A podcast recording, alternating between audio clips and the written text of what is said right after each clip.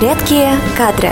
Всем привет! С вами Вероника и подкаст «Редкие кадры». А вы довольны своим настоящим местом работы? Все ли вас устраивает или все-таки есть то, что хотелось бы изменить? Сегодня поговорим о факторах мотивации россиян, а именно о том, что не устраивает россиян на их текущем месте работы. На этот вопрос ежегодно отвечает компания «Рекадра» с помощью исследования факторов, мотивирующих россиян на работу. Я начну с общих данных. В сравнении с 2018 годом уровень удовлетворенности россиян своей работой практически не изменился. 53% выразили удовлетворенность своим настоящим местом работы в той или иной степени. Также интересно, что женщины, как и в прошлом году, более довольны своей работой. Причем разрыв усилился практически в два раза. Также, в отличие от итогов предыдущего года, представители поколения Y больше удовлетворены своей работой, чем поколение X. А теперь больше конкретики. Что же именно не устраивает россиян на текущем месте работы?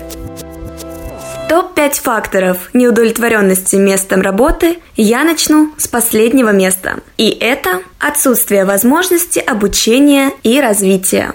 Россияне все больше стремятся к самообразованию, что не может не радовать. Место 4. Россияне стали менее удовлетворены балансом работы и личной жизни. Ценность баланса работы и личной жизни заметно растет, как и удобство и гибкость в организации рабочего режима. Соответственно, возможность частично или полностью работать удаленно стала больше мотивировать россиян. Место под номером 3. Отсутствие возможности карьерного роста. Как показывает практика, многие компании не задействуют карьерный рост как фактор мотивации. В первую очередь из-за неправильного понимания этого понятия. Карьерный рост далеко не всегда и не для всех означает переход на более высокую ступеньку в иерархии компании и переезд в отдельный кабинет. Главным является то, что человек осознанно, опираясь на знание себя, представление о собственном «я», своей индивидуальности, ставит перед собой цели и планирует их достижение в компании. А компании остается лишь пойти навстречу и помочь в реализации каждого сотрудника.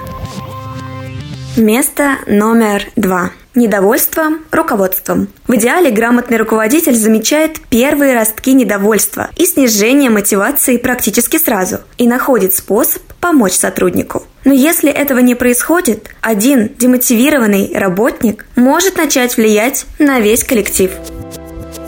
И лидером нашего топ-5 становится недовольство уровнем оплаты труда. Что неудивительно. Денег много не бывает, и поэтому заработная плата остается наиболее сильным мотивирующим фактором и причиной недовольства местом работы россиян.